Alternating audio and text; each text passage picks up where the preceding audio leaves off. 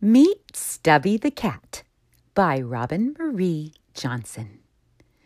Born with three legs and a blind eye, Stubby was different. Although his family loved him, Stubby wished he looked like the other cats. Time to wake up, Mother Cat said as the morning sun began to rise. Stretching his little stump leg, Stubby moved back and forth, inching his way out of his cozy little bed.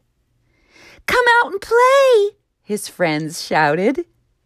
Stubby waited.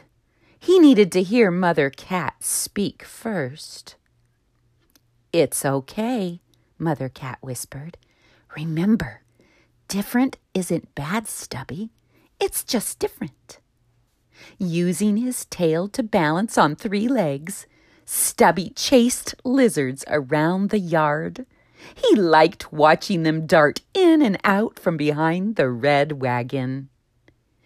Finishing his day with a game of hide and seek, Stubby was tired.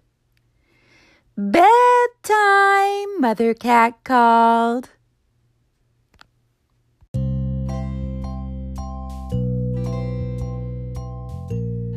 What else, Miss Robin? Well, in our next episode, I'll tell you more. Plus, we'll get to hear more about Stubby the cat and what he did when his mama told him it was bedtime.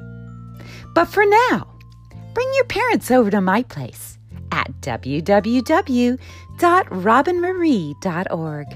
You'll find all kinds of fun things to look at and download, including real pictures and videos of Stubby the cat and all his friends, including Lucy, located on my resource page on my website. So, until next time, remember to be brave, be kind, and don't be afraid to be different. Bye.